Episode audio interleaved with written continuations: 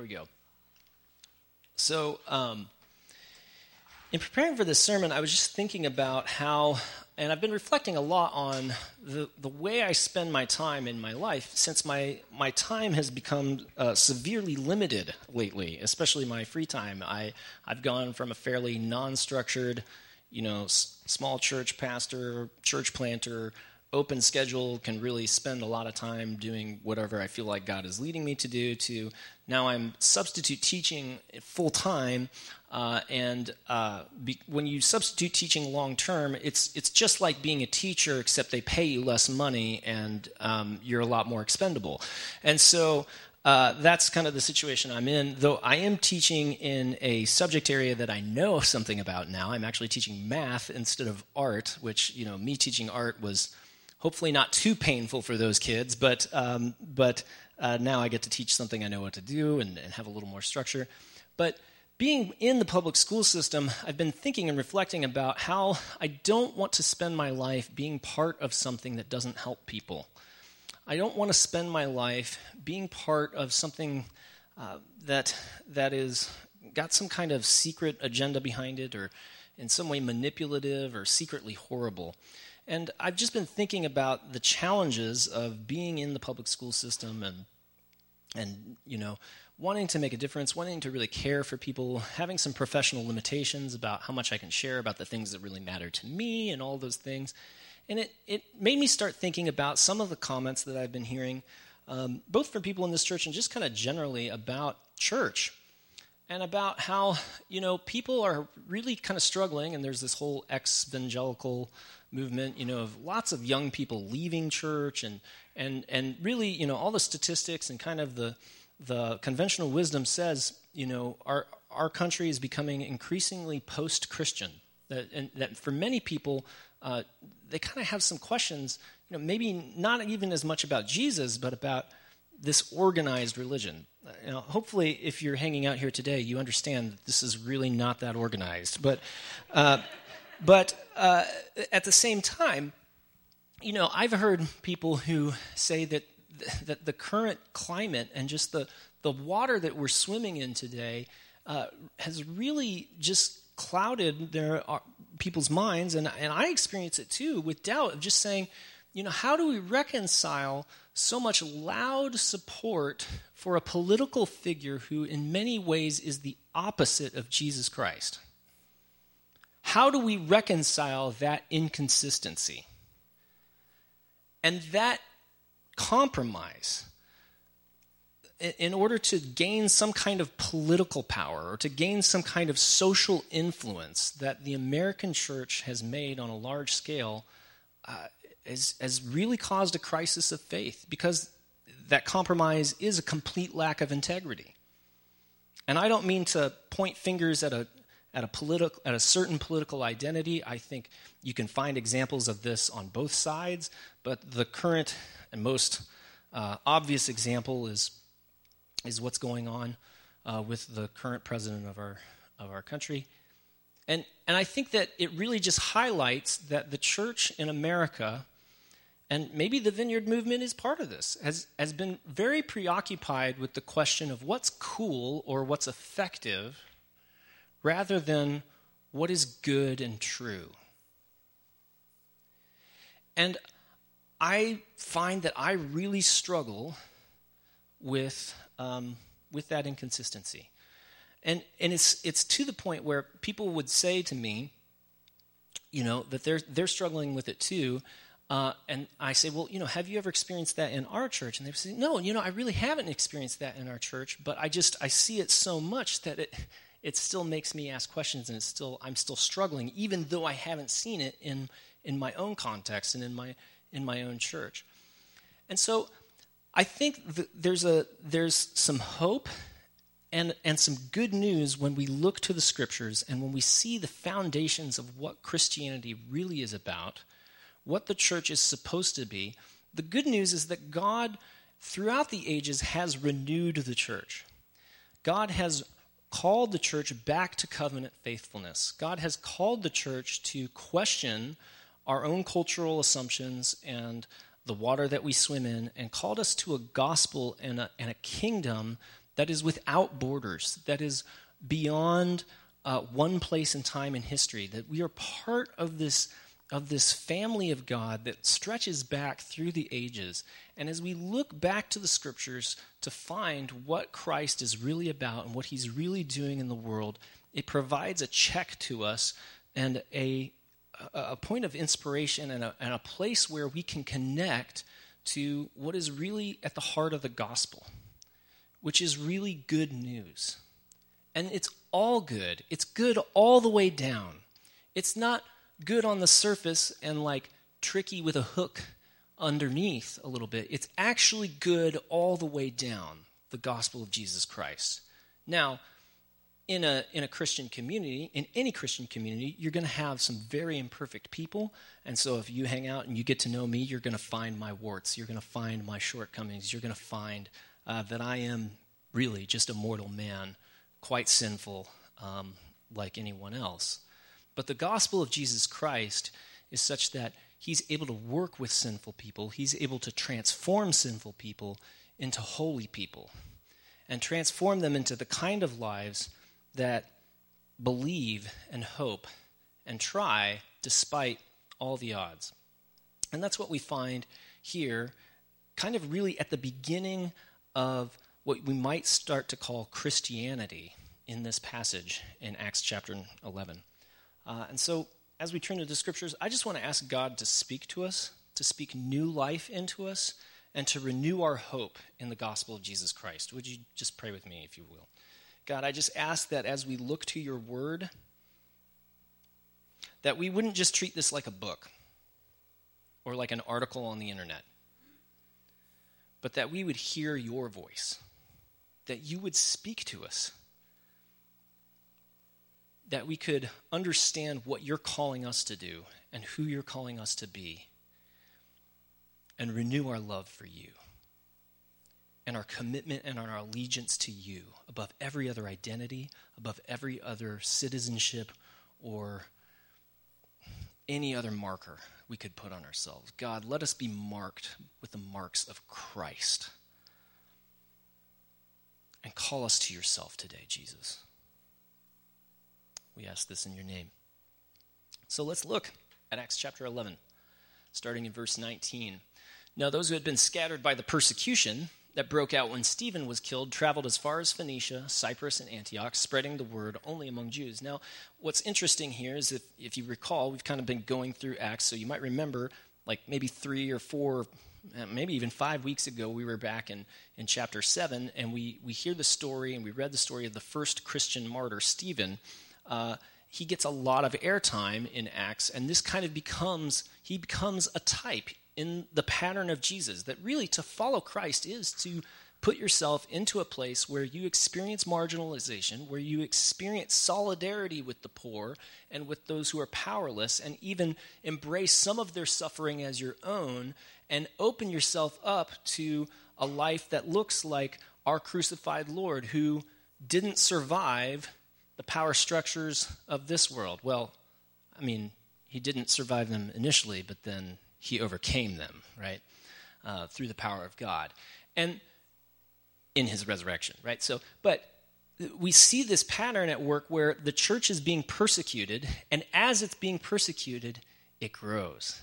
As it's being uh, marginalized, as it's being abused, the power of God shows up in amazing ways. And even as people are being stoned or jailed or killed for choosing to continue to follow the way that challenges every human power structure, uh, they are spreading throughout the world. And we start to see God work outside of just the Jewish community where this movement started. We see the conversion of Cornelius in chapter 10, and then kind of the acceptance of the, of the Jewish leadership of the church in chapter 11 of this movement spreading beyond the boundaries of Judaism and the Old Covenant um, of the law and all of that tradition and all of that heritage, uh, we see that uh, th- the movement of God is even bigger than that, and it's starting to include others. And so that's kind of where we pick up in this story.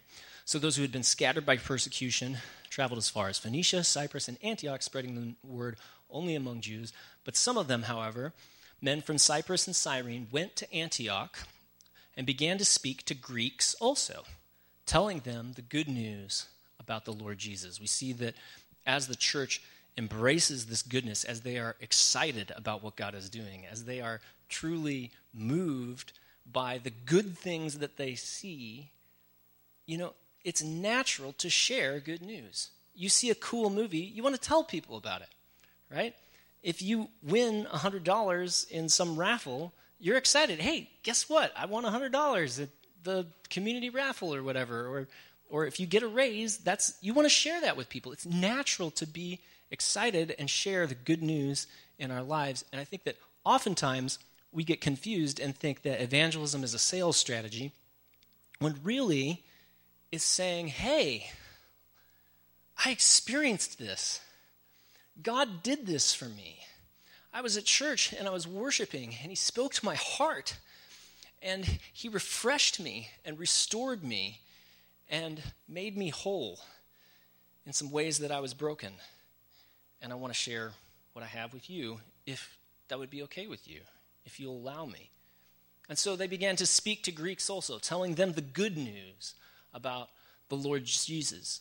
The Lord's hand was with them, and a great number of people believed and turned to the Lord. And news of this reached the church in Jerusalem, and they sent Barnabas to Antioch. And I think it's notable here that God was at work in this situation, expanding the church and, and working kind of around people's slowness to accept that this is bigger than Judaism. This is bigger than the old covenant as we've understood it. Like Jesus really, truly is a game changer. Everything works differently after his death and resurrection. This is a new deal. This is you know a continuation of the things that we expected, but and a fulfillment of all this prophecy. But now it works differently. And and I just I saw a great little meme floating around on the internet. Every now and then the Lord's grace extends to social media and you get something good out of it, right? Yeah. And so, and I just, I thought it was so saliently put. It said, you know, when God called you, he factored in your stupidity. And I just found that so comforting. I was just like, oh, thank God, you know, like I'm, I'm not too broken to use, you know, you know because God is so good, he factors in people's slowness to understand what should be true through if you read the prophets, if you read Jonah, if you read Moses, if you read back even to Abraham's call to be, you know, a people who will who will be as numerous as the stars, and that all nations will be blessed through him. You know, we should get it, but we're slow, and so you know, God factors that in. He's already at work in the church in Jerusalem by the time that they hear about this thing happening in Antioch. And so news of, news of this reached the church in Jerusalem, and they sent Barnabas to go support and check out what was going on there. And so when he arrived and saw what the grace of God had done, he was glad and encouraged them all to remain true to the Lord with all their hearts. He was a good man, full of the Holy Spirit and faith, and a great number of people were brought to the Lord. And I just, that's the most what I want. I want a great number of people to be brought to the Lord. And I frankly don't care if it results in you know a full-time salary for me or or a you know a church with many amenities and benefits and big powerful like I just want a great number of people to come to the Lord.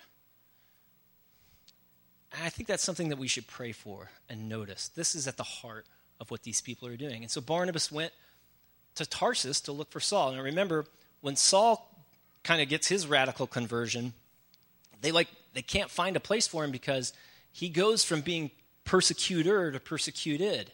And so because he has so many connections in Jerusalem and everyone knows who he was, he was one of the people who was rounding up the Christians and putting them in jail and maybe even participating at least passively in stoning them to death uh, they had to they had to get him out of Jerusalem because it wasn't safe for him because now all his his old buddies and all his old cronies that were busting up the church were coming after him, and so they sent him off to Tarsus because uh, he could kind of hide out there. Well, so Barnabas, being the one who you know was the one of the first people to accept Saul, who became Paul, who then later wrote like a third of the New Testament into the Christian movement, he goes and says, "Hey." this is a place where Paul can plug in. This is a place where he can serve. This is a place where he can give and serve in his gifts. And so he goes and he gets Saul from Tarsus and brings him to this thing that's happening in Antioch. Uh, that's beautiful uh, as the church begins to expand beyond its borders. So Barnabas went to Tarsus to look for Saul. And when he found him, he brought him to Antioch.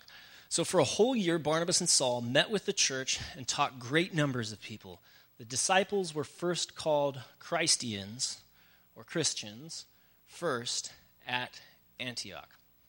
And during this time, some of the prophets came down from Jerusalem to Antioch.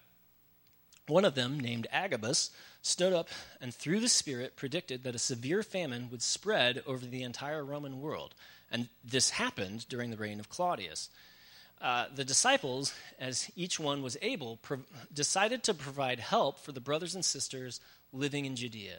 This they did, sending their gift to the elders by Barnabas and Saul.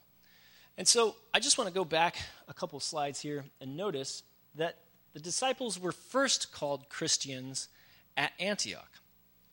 And I think what's significant here is that you know, Antioch is one of the first examples where we have a, a truly blended church that isn't primarily Jewish in its identity.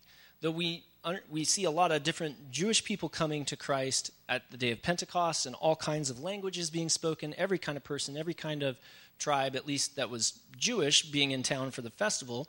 Um, we see that diversity represented there, but Antioch is really kind of a new thing, a new example of people who had no Jewish identity, no Jewish background, no context for understanding Jesus as the, as the Messiah king prophesied in the Jewish prophets. But people outside of that tradition are starting to come in. They're starting to be part of the Christian community. And so now we can't describe this as, you know, uh, as this Jewish sect anymore. We have to find a new name to describe this movement and the name that they come up with is Christians. They come up with Christians because it's the thing that defines these people is that they are they're gaga and crazy about not about their tradition, not about their national identity or their ethnic identity, not about their own language, not about their family culture, or I think even you know, their gender, the thing that they're crazy about, the thing that they're the most loyal to and that they are really being changed by is this story of this Christ, this Jesus person. And so I just think it's important for us, particularly in our current cultural context, particularly in Springfield, Missouri, to understand that Christianity and Christians are not an ethnic group. And I'm just grieved, and I believe that the Holy Spirit is grieved that the phrase white evangelicalism is even a thing. I just think that's wrong. And I just think that God calls us to more. I, I, and I know that, you know, we're in a context that is overwhelmingly white, right? And we're probably not going to be a, a church that's going to be much more diverse than its context but I hope that we'll at least be as diverse as our context. I hope that we'll be a community that represents the kingdom of God in all of its beautiful, uh, just diversity and, and, and power in the, the uniquely created and, and uniquely beautiful voices that God has put on the earth. If you will, to be a Christian is it, is, it, it calls us beyond our borders. It calls us beyond our comfortable places. It calls us to listen to people who offend us. It calls us to get in touch with our privilege. It calls us to be challenged by voices that we naturally disagree with. And I just want our church to be that kind of place. I think that's really important. I don't think this is a side project of the gospel. I don't think it's like come to Jesus and then, you know, like be diverse and do reconciliation if you have time on the side and those extra resources. I think this is in the middle of the gospel. I think this is core to what it means to know the Lord. It's that we we are abandoned, we die to those identities that that pre- prevent us in all the ways from fully embracing Jesus' identity and fully embracing a Christian, Christian perspective of the world. And I think that reconciliation is right in the middle of the gospel message from the beginning. I think it's so important. And I think we have to challenge ourselves, our assumptions, and our understanding of what Christianity is in light of the truth of Scripture. And make sure that everybody gets to play. This is a value in the vineyard movement. And we say this a lot. And we really believe this that every person, every human being has something unique to offer the service of the kingdom. That every person has been given gifts and experience, even pain, even suffering, that uniquely qualify them to serve God's mission on earth. Everyone gets to play. There's no part of this thing that isn't available to a believer in Jesus Christ. And we have a pastor, we have a leadership structure, we, but those things are those are for functional purposes. Those aren't saying that one person is special and nobody else has anything to offer. I, I've just been so encouraged that as I've been so busy teaching in a public school and doing subbing, that I, have kind of been forced to get out of the way, and we've like come together as a church and risen to the occasion. Like I've just seen people step up and serve and come in to fill in the gaps that I've just had to drop. And I'm so blessed and encouraged by every person starting to really serve and be part of this thing in a way that's just a lot more powerful than if I do everything. And I just love you guys, and I'm so encouraged that we're really becoming a body again, that we're really becoming a people who love each other and support each other in, in a deeper way. And I'm not trying to insult our past. I, I think we've always kind of been there for each other, but I just I feel like God is doing something and, and calling us to level up and to become more of a team, to become more of a people who rely on each other, who make and keep commitments to each other, even when it's costly. And I just am so encouraged and blessed by the way that people have stepped up to serve in this community. It's such a good thing. The kids' ministry is rocking because people are giving to that and who are, are serving faithfully in that. We've got all kinds of good things going on. The outreach we did with um, between the haunted houses a few weeks ago, fantastic. We just need to see more of that. The way people are giving and we're able to fund things like the seed grant that are buying snacks for the snack cart and a new community garden at that elementary school. All of that is a team effort.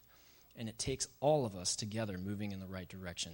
And I'm just so encouraged and blessed to be part of a community that is doing this, that's really reaching out in love to our neighbors. And everybody has a role to play, and we need everybody. I really feel that these days, and I'm grateful to see the work of God in our community to make that happen. Thank you. Another piece of good news that I think we see in this in this uh, in this passage of scripture is that God forms His character in us in community. We really see that in Barnabas, right? He's kind of a this is like his little 15 minutes of fame in the Bible, if you will. We see this character who's kind of always on the sideline. He's the one who brings Paul in, and he doesn't really seem to be all that powerful in terms of like his ability to argue. You know, he only gets a couple lines. He didn't write most of the New Testament. He's, he's kind of a minor character again, right? But he's instrumental. Like, would Saul have been welcomed into the church without Barnabas saying, hey, I believe this guy, I think he's for real? And, and would the church in Antioch have, have gone to the next level? Would it have become the, the, the missionary sending force that it was in the Mediterranean world, and uh, after which many churches today are still named, if it hadn't have been for Barnabas going and getting Saul, recognizing his gifts, encouraging him, and building him up, and saying, Hey, come be part of this thing. This is a place where you can serve. This is a place where you can get plugged in. This is a place where you can give what God has deposited in you away to the benefit of others. That really, as we embrace community and as we come in, God begins to form his character in us. He begins to transform us and make us into different people. And it's in this community that Saul becomes Paul, that he begins to really transform and, and become a different person as God works in his heart, as God is at work in this community. When God forms our character, we become the kind of people who can change things, who can have an impact on others, and who can bring light into dark places in the world. He forms his character in average people, in unspecial people, and makes them what he makes them. And his, and his grace is good and at work. And so when we talk about this next thing, when we talk about prophecy and when we talk about healing, what, what we're saying in this church and what we really believe is that everybody gets to play with this stuff too, right? Everybody gets to play at all the levels, right? That God is at work in every human heart. And we really believe that everybody can learn to hear God's voice and to share that with others. Now, in this story, we read that a couple of particularly gifted people that they called, you know, oh, that guy's just, that person is a prophet, right? Everybody's going to have different ability levels. Everybody's going to have different, you know, willingness to submit to those things and to practice those things and to grow in those things. But we, we just think that everybody can grow and everybody can take a step closer to God and everybody can learn to really discern and hear God's voice in prayer and then to share those things powerfully and prophetically uh, to help the church. And so the, the last little piece of good news that I really want us to glean from this passage today is that God speaks. And we see that all throughout Acts. Every, everything that happens in the book of Acts, God starts, and then people kind of, oh, we probably should do something about that, and kind of respond. You know, the Lord is at work, and then people respond. The Holy Spirit gets poured out, and then we have to explain what happened. And so Peter gets up and preaches, and then a bunch of people come to God, and then God is at work in the church, and then there's persecution, and they have to respond. And like the Lord directs all the steps. He's the one who speaks to Peter and sends an angel to Cornelius to really get things going across cultures and across um, across you, you know family identities and all those things. God is the one that drives this whole thing, and He continues to speak, and He continues to speak to us both through the Word and through prayer. And so, you know, we talk a lot about keeping the, keeping the train on the rails, keeping the fire in the fireplace, we want to be consistent with what's come before us. We take this book really seriously. This is our authority. But something that John Wimber said that I still believe is that this is the menu, not the meal. This describes to us what we experience when we come to God in prayer. That, if you will, the Word of God is sitting at the right hand of God and will come again to judge the living and the dead. Jesus himself is the Word of God. This describes what he's like and, and makes sure that we don't mistake him when he comes or mistake somebody else for his authority. And so the Word of God is living and active. It cuts through our hearts. When we read the Scriptures, we hear His voice. And when we pray and we listen to Him, we hear His voice and God speaks. God speaks to the church in Jerusalem and says, Hey, there's a famine coming. And that's the Holy Spirit at work in the church. And so the believers get to work, right?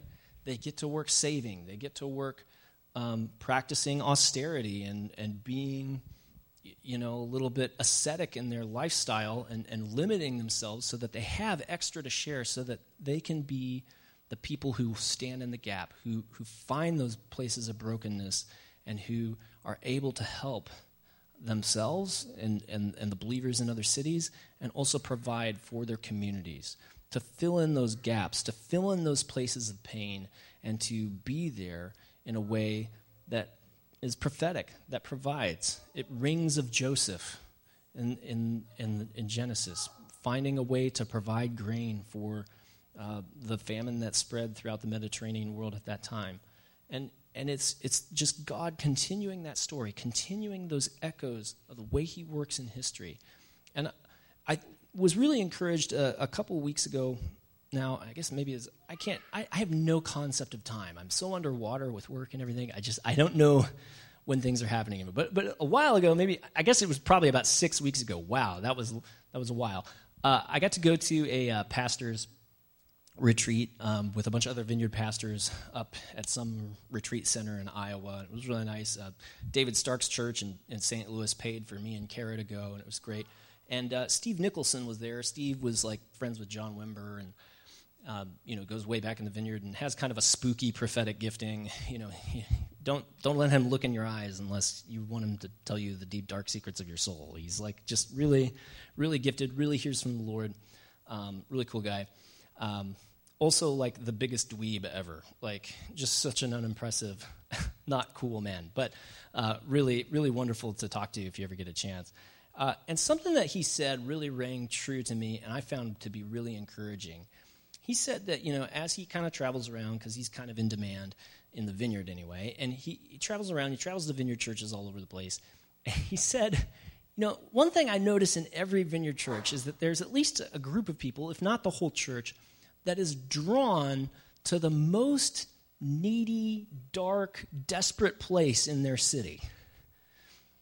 And I just think about that when I think about where our building is located, and I think about the things that I hear that people are dealing with and, and that our that our natural inclinations are drawn to, you know, I just I, I remember people telling me, you know, hey, I just really feel like God is is calling me and maybe our church at some point to get involved in some kind of minister to, ministry to prisoners. So I've been I've been going and I've been hanging out with this guy and, and just visiting him in prison. I'm like, that's that's amazing. That's awesome. Or I hear people saying, you know, oh, I I heard about this CASA volunteer thing, and it, you know, all these kids are kind of just stuck in the system, and they just they don't have anybody that is consistent. So I'm going to volunteer and be part of that. And I just, wow, you know, that's amazing. That's incredible.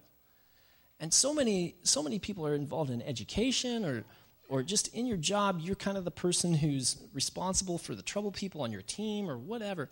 Like, I just think that this has been something that has been true about the character of our church and maybe we often punch above our weight class. Like we often get into situations where it's greater than really what we have to offer, but, but we go in with faith and kind of this unreasonable hope, this, this lost cause, St. Jude kind of, I'm gonna, I'm gonna stick with this thing, even if it's impossible, even if I won't be ultimately successful and seeing everything that I hope for. I'm going to stick with this lost cause and go for it with faith that God will provide and in the hope that I can do some good. And I just have seen that over and over and over again in the character of this church and in and we see that in this in this passage of scripture too that the, the people when they hear the voice of God it's not just the voice of God hoping for wealth and health and power, but it's the voice of God saying, Go to the broken places, go prepare for the famine, and feed the hungry people. Get ready with the power of God to go and serve in places of darkness and pain with the hope and the love of Christ. Willing to live a Christ shaped life as you go there. And I just have been so encouraged by seeing that happen in this community, and I hope that it will continue. And I pray that it will. And I believe that God wants it to. All right, so what can we do in response to this? How do we kind of continue in this path? How do we continue in this pattern? One thing I think that we could do that's real practical, fairly easy, pretty low shelf, uh, is just reach out to a brother or sister in Christ this week. Like if you know somebody who's kind of struggling or hurting or maybe dealing with some questions with their faith or you know in some way needs just needs some community and encouragement just send that person a text. Maybe you can think of somebody right now. Maybe just uh, go ahead text in church whatever you know like just reach out to that person and and try to connect with them ask them how you can pray for them say could i could i pray for you right now how can i pray for you and and do the stuff like really do the stuff that the church does, like pray for them, expecting God to do something, and, and encourage that person. If you feel like God is speaking to you and giving you a word for them, maybe share that with them. Just say, hey, you know, I was thinking about you, and I was asking God, what would He say to you? And this kind of came to mind. Does that make any sense to you? And see what God does in that, in that conversation. Just reach out to a brother or sister in Christ and encourage them. You know, I would, and I would encourage you to think of people maybe you haven't seen for a while, or maybe that you know are struggling, and really be there for them, and just encourage them with the blessings that you yourselves have received from God. And then if you're really feeling like, man, yeah, that was good, I want, I want more of that, maybe invite somebody who's outside of faith into that kind of a community. And not with an agenda to like, hey, we're gonna we're gonna close the deal today. We're gonna really push hard. We're gonna, you know, whatever we do, we're gonna really, you know, force this person with logic and whatever, you know, trying to make something happen. Uh, I, I'm, I'm all for zeal. I'm, I'm not for um, I'm not for conversion by force. But if you if you know somebody who's kind of outside faith, maybe just invite them to spend some time with some people that you love who you know will be able to love that person, who you know will be able to embrace that person and, and care for their soul and listen to them. And and if you feel moved and, and you know what to do, say, hey, well, man, that's got to be tough. Could we pray for you? Maybe God will help you with that. Could we just could we just ask God to help you with that? And see what God does. See what the Holy Spirit will do living inside you as you just enjoy the company of that person you love as a believer in Jesus Christ, being consistent with who you know God to be. Those are kind of the, the things to try this week. And we're actually going to try to practice them now, too. So, would you stand?